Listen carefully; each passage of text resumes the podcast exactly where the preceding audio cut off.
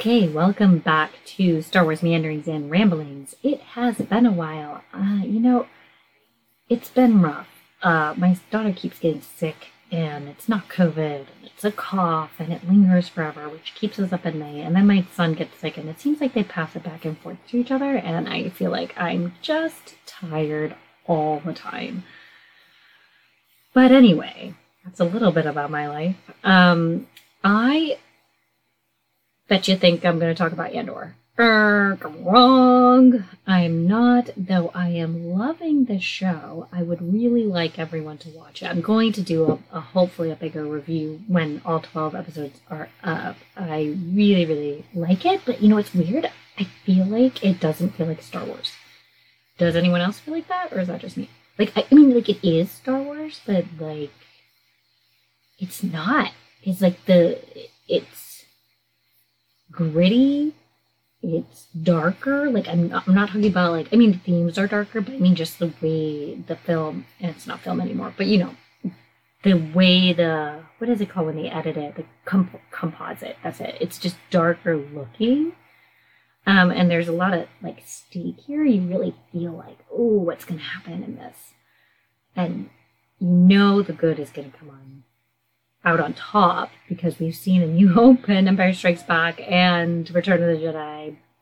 But at the same time, you really don't know if that's going to happen. And it's like real people and real everyday decisions that are being made in war and the underground movement of the rebellion and how it's being formed. And oh gosh, it's it's good. It's just interesting. You know what it reminds me of? More of an EU novel, like the novels of Coruscant that we never got to see on screen, and like bounty hunters, even though there's no real bounty hunters, but you know, it's like that, those kind of stories that were played out in the novels is what Andor kind of reminds me of way back when.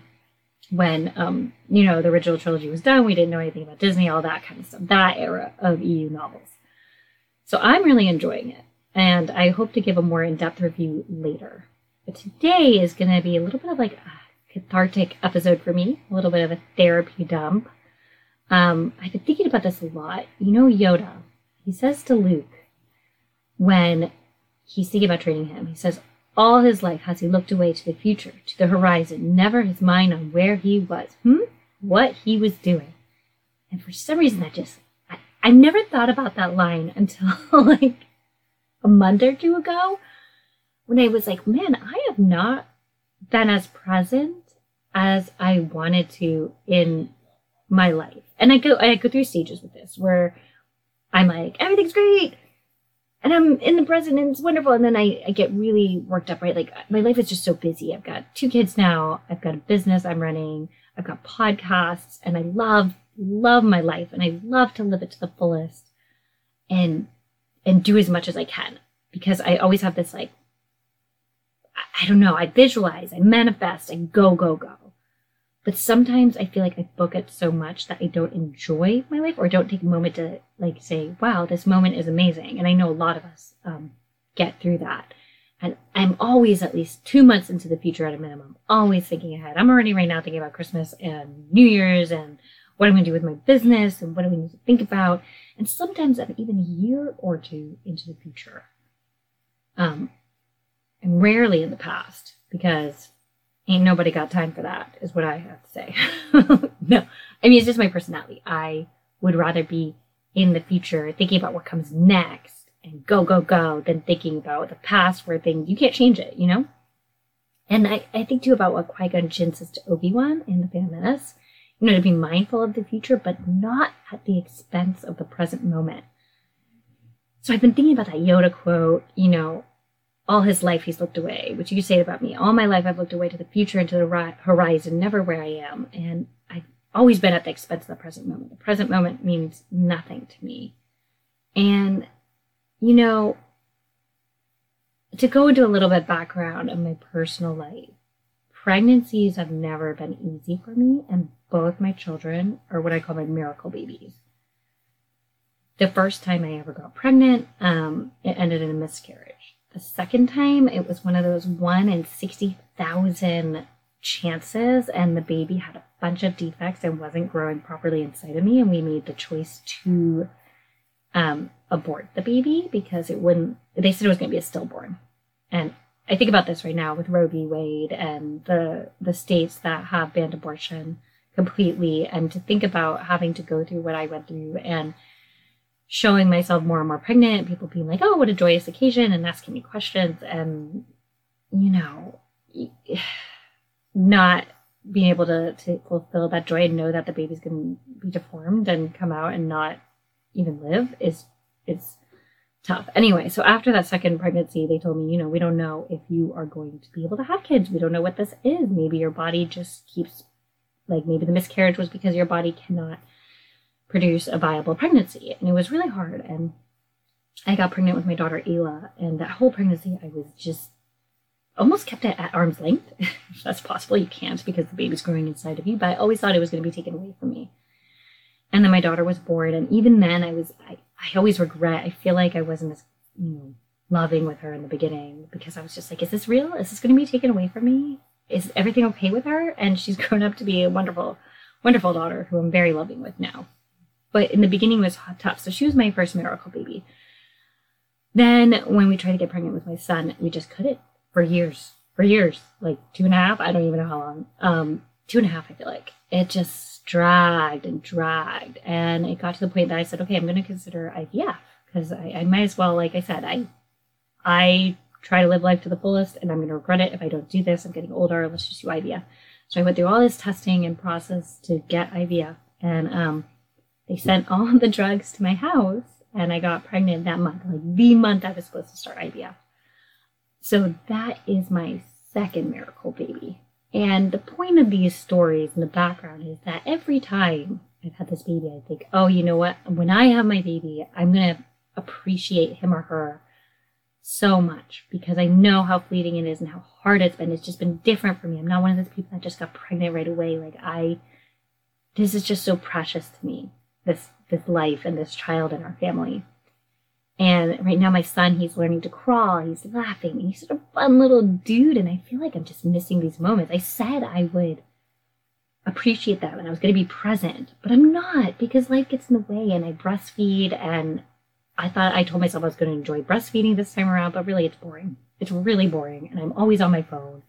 And now, as I consider stopping it, I'm like, oh man, these like nine months have gone by and I haven't even, uh, like, you know, sat here and really cherished what my body is doing. There's nothing else that you're, there's no one can replace a mother breastfeeding their child. There's nothing in the world. It's like a singular bond that can never be replicated.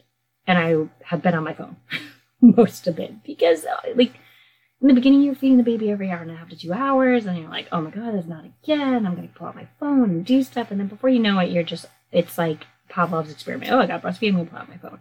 So I haven't actually appreciated him doing that and this miracle baby and everything I said I was going to be present for.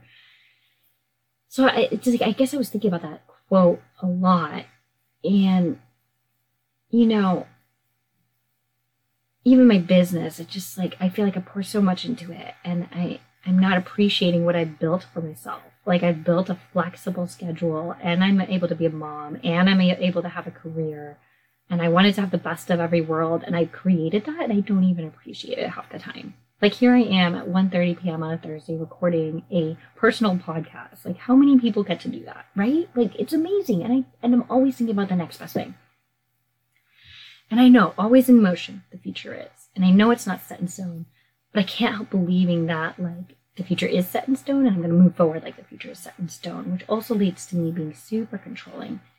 And it's hard for me to take a step back and be okay with going with the flow. And I feel like when you're present, you're able to go much more with the flow because you're not as set into the future as someone like me is. And I kind of want to bring this back to my Jedi journals, which I've mentioned before on the show, and they were a very important, pivotal part of my life.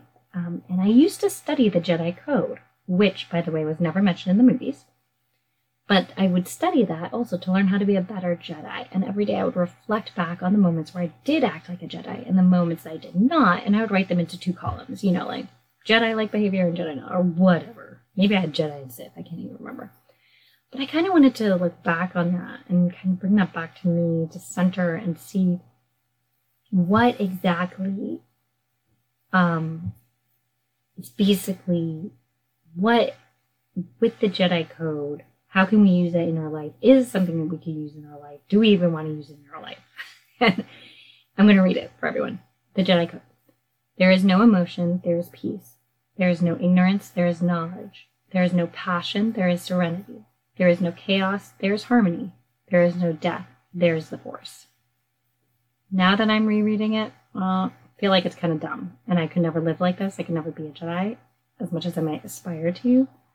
I'm a very forthright, emotional, passionate person, though I don't like chaos, so I would like harmony. No, thank you, no chaos. But there is a certain amount of present moment, I believe, in that code. And I wanted to kind of explore each line and also think about this in terms of world religions and the way Lucas could have thought about this. I have never seen Lucas actually say one way or another that he was like, yes, I'm specifically drawing from Buddhism for the Jedi or Taoism, or I'm specifically drawing from Christianity or Catholicism with um, Anakin Skywalker being the chosen one and not having a father and all that. So I I have never heard him say that. I did some research, light research. I couldn't find anything where he specifically said that either. Um, but there's a lot I think that like people can draw from. I did find that he that um Gary Kurtz, I feel like it was Gary Kurtz or Kershner, said they wanted to bring in this Zen like quality to Empire Strikes Back because they didn't want kids to just think it was all blowing it up. They they wanted them to stop and think about some things for a little bit. So first line, there is no motion, there is peace. Buddhism is very centered around the idea of letting go of attachments. Um, there is the Four Noble Truths, which is central to the teaching of Buddhism, and attachment and craving are labeled as the cause of suffering, with the idea that you can be free of them. And if you remember in Attack of the Clones, Anakin says attachment is forbidden, possession is forbidden, compassion, which I would define as unconditional love, is essential to a Jedi's life. But I believe with the Buddhists, rather than saying like attachment was forbidden, I think the Buddhist practice more of like a letting go, which is a more peaceful way of saying that there's no like attachment and it's less controlling to say that you're just like letting go.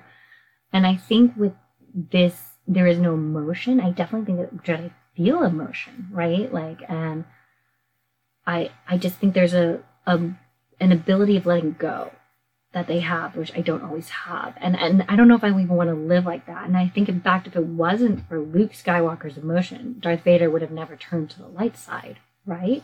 But there is something to be said about being swept away by your emotions. I think I mostly get swept away by my emotions when I'm thinking about the future. I get really excited by the future, or I get really stressed by it, or I get really anxious by it, and I can't just ignore it. So, is there a way to acknowledge the future feel the emotions, but not get swept away by it and have that letting go that Buddhism has, and therefore maybe have peace. There is no ignorance, there is knowledge. My friend is a therapist, and she says that when you get nervous about something in the future, and she works with OCD patients, is you have to go through every worst case scenario, lay it all out, and go through what would happen in each instance. When that happens, you will feel calmer and you know that in each instance you've planned a reaction. In this case, that is having knowledge about the future and not ignorance.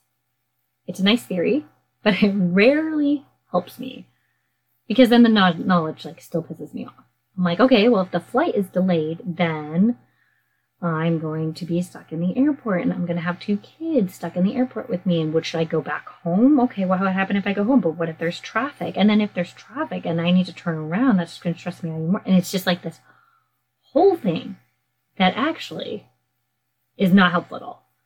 So some of me is like I kind of go into things with ignorance, and I think that has helped me. Like that is why I'm so gung ho. That's why I'm able to like just move forward with my life and take risks because I don't think things through. Um, so that's what kind of unjedi like of me, yeah?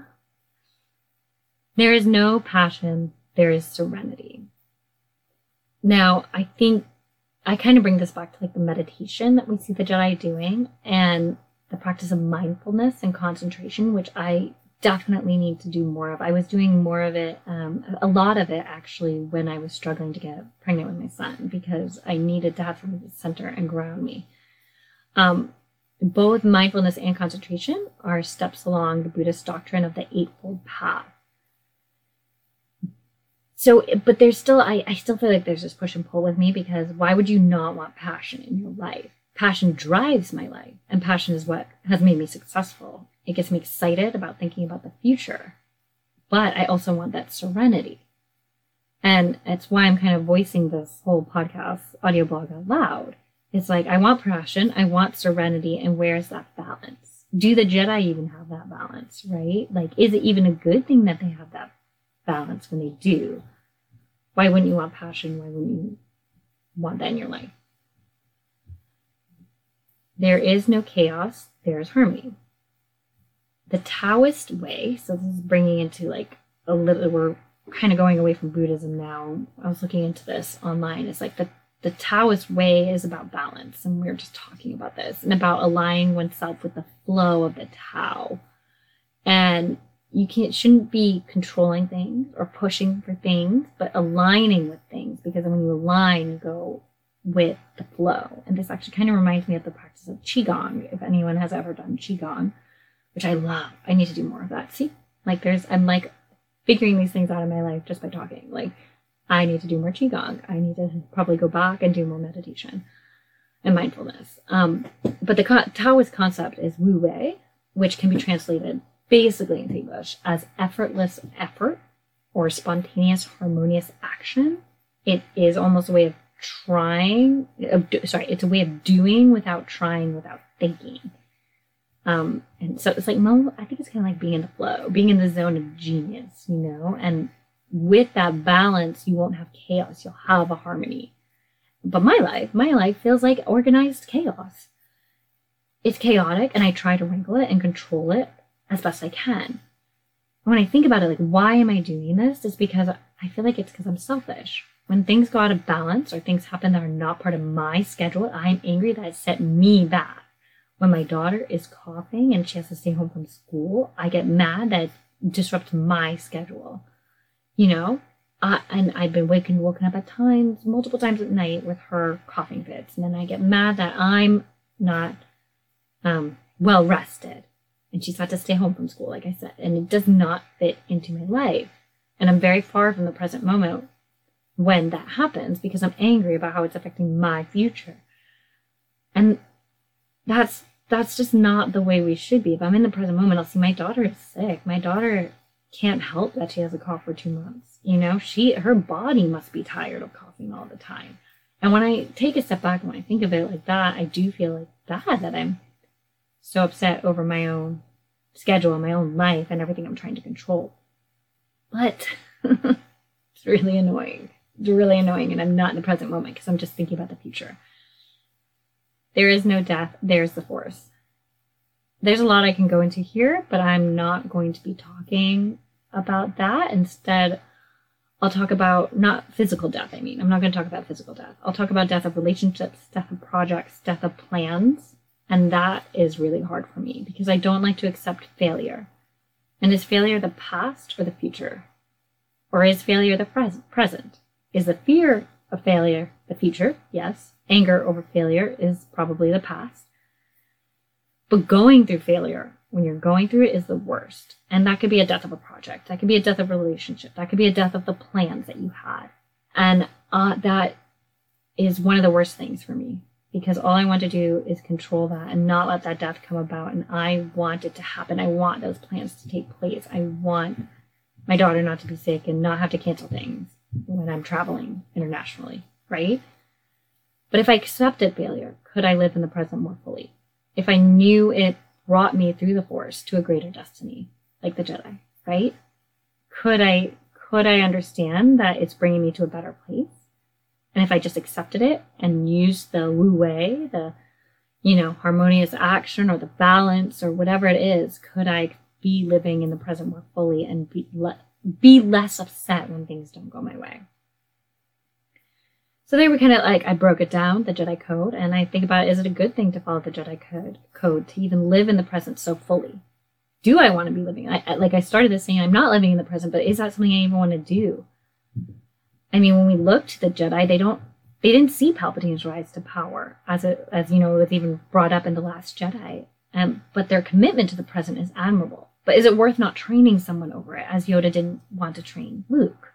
Clearly, he did end up training Luke, but he didn't want to because he wasn't enough in the present. And I know I'm always looking at the twin sunset. I'm always sitting there with, like Luke, staring out there, wanting the next best thing, wanting to get off Tatooine. But when I get off my present Tatooine, where will I be? I always want that next adventure in my business, that next moment to try and prove myself. I want to go to the next level, level up, as my daughter says. She's really into levels right now. I want to level up. But it's not, not to anyone else really. It's not for anyone else. I'm trying to do this. It's for myself to say, hey, look at me. I wanted to get off of Tatooine and I did it. So,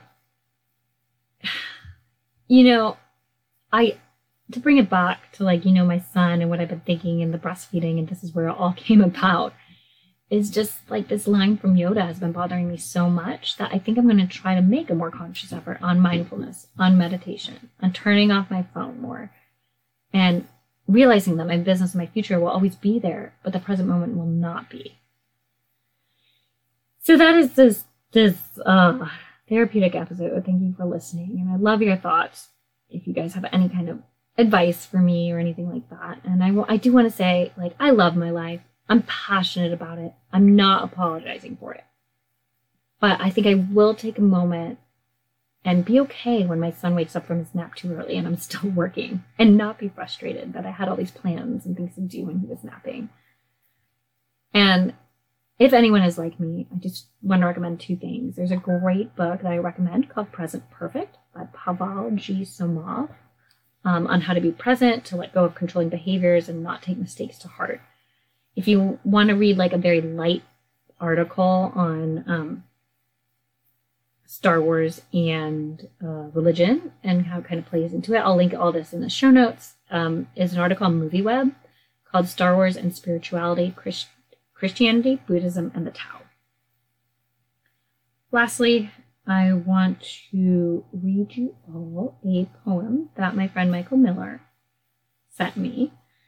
Um, and of course, he and I talked about uh, death and Ahsoka, so you should go back and listen to that episode. Breathing in, I calm my body. Breathing out, I smile. Dwelling in the present moment, I know this is a wonderful moment. And that is by Thich Nhat Hanh. And I want to thank Michael for sending that to me. I'll, breathe, I'll read it one more time. As like a closing, may the force be with everyone. Breathing in, I calm my body. Breathing out, I smile. Dwelling in the present moment, I know this is a wonderful moment.